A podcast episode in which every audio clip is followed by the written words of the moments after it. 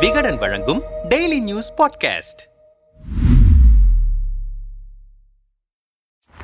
நடிகர் ரஜினிகாந்தின் ஒரே ஒரு மேடை பேச்சு ஆந்திர அரசியலில் கடந்த ஒரு வாரமாக அனலை கிளப்பிவிட்டிருக்கிறது. ஆந்திராவின் பழம்பெரும் நடிகரும் தெலுங்கு தேசம் கட்சியின் நிறுவனருமான என் டி ராமராவின் நூற்றாண்டு தொடக்க விழா கடந்த ஏப்ரல் இருபத்தி எட்டாம் தேதி விஜயவாடாவில் நடைபெற்றது. இந்த நிகழ்ச்சியில் சிறப்பு விருந்தினராக கலந்து கொண்டு பேசிய ரஜினிகாந்த் என் டி ராமராவுடனான தனது நட்பை நினைவு கூர்ந்தார். கூடவே சந்திரபாபு நாயுடுவின் தொலைநோக்கு பார்வை குறித்தும் பாராட்டி பேசினார். ஆயிரத்து தொள்ளாயிரத்தி தொண்ணூத்தி ஆறில் ஹைதராபாத் நகரத்தை ஒரு ஹைடெக் சிட்டியாக மாற்றி அமைக்க வேண்டும் என்று சந்திரபாபு கனவு கண்டார் என்றும் தற்பொழுது அந்த நகரம் நியூயார்க் போல வளர்ச்சி அடைந்திருக்கிறது.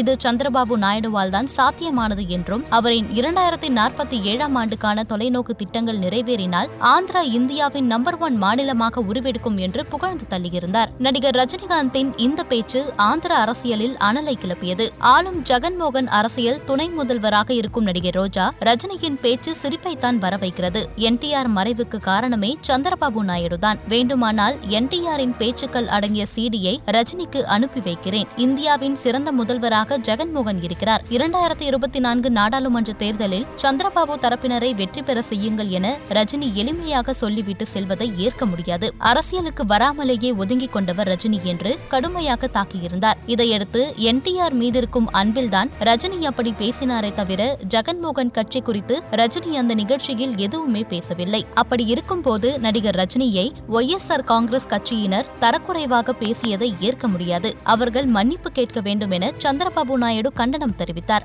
இதற்கு ஒய்எஸ்ஆர் காங்கிரஸ் கட்சியினர் ரஜினியை அழைத்து வந்து எல்லோரும் அவரை வசைப்பாடும் நிலைக்கு தள்ளியதற்காக சந்திரபாபு நாயுடு தான் மன்னிப்பு கேட்க வேண்டும் என பதிலடி கொடுத்தனர். இதன் பின்னணியில் நடிகர் ரஜினி தரப்பும் சந்திரபாபு நாயுடுவும் தொலைபேசி வாயிலாக பேசிக் கொண்டதாகவும் அப்போது விமர்சனங்கள் குறித்தும் எதுவும் தவறாக எடுத்துக்கொள்ள வேண்டாம் என்று சந்திரபாபு நாயுடு இருப்பதாகவும் பதிலுக்கு விமர்சனங்களை பற்றி தான் சிந்திக்கவே இல்லை. யார் என்ன சொன்னாலும் சந்திரபாபு நாயுடு மீதான மரியாதை அப்படியே தான் இருக்கும் என்று ரஜினி தரப்பு தெரிவித்ததாகவும் கூறப்படுகிறது.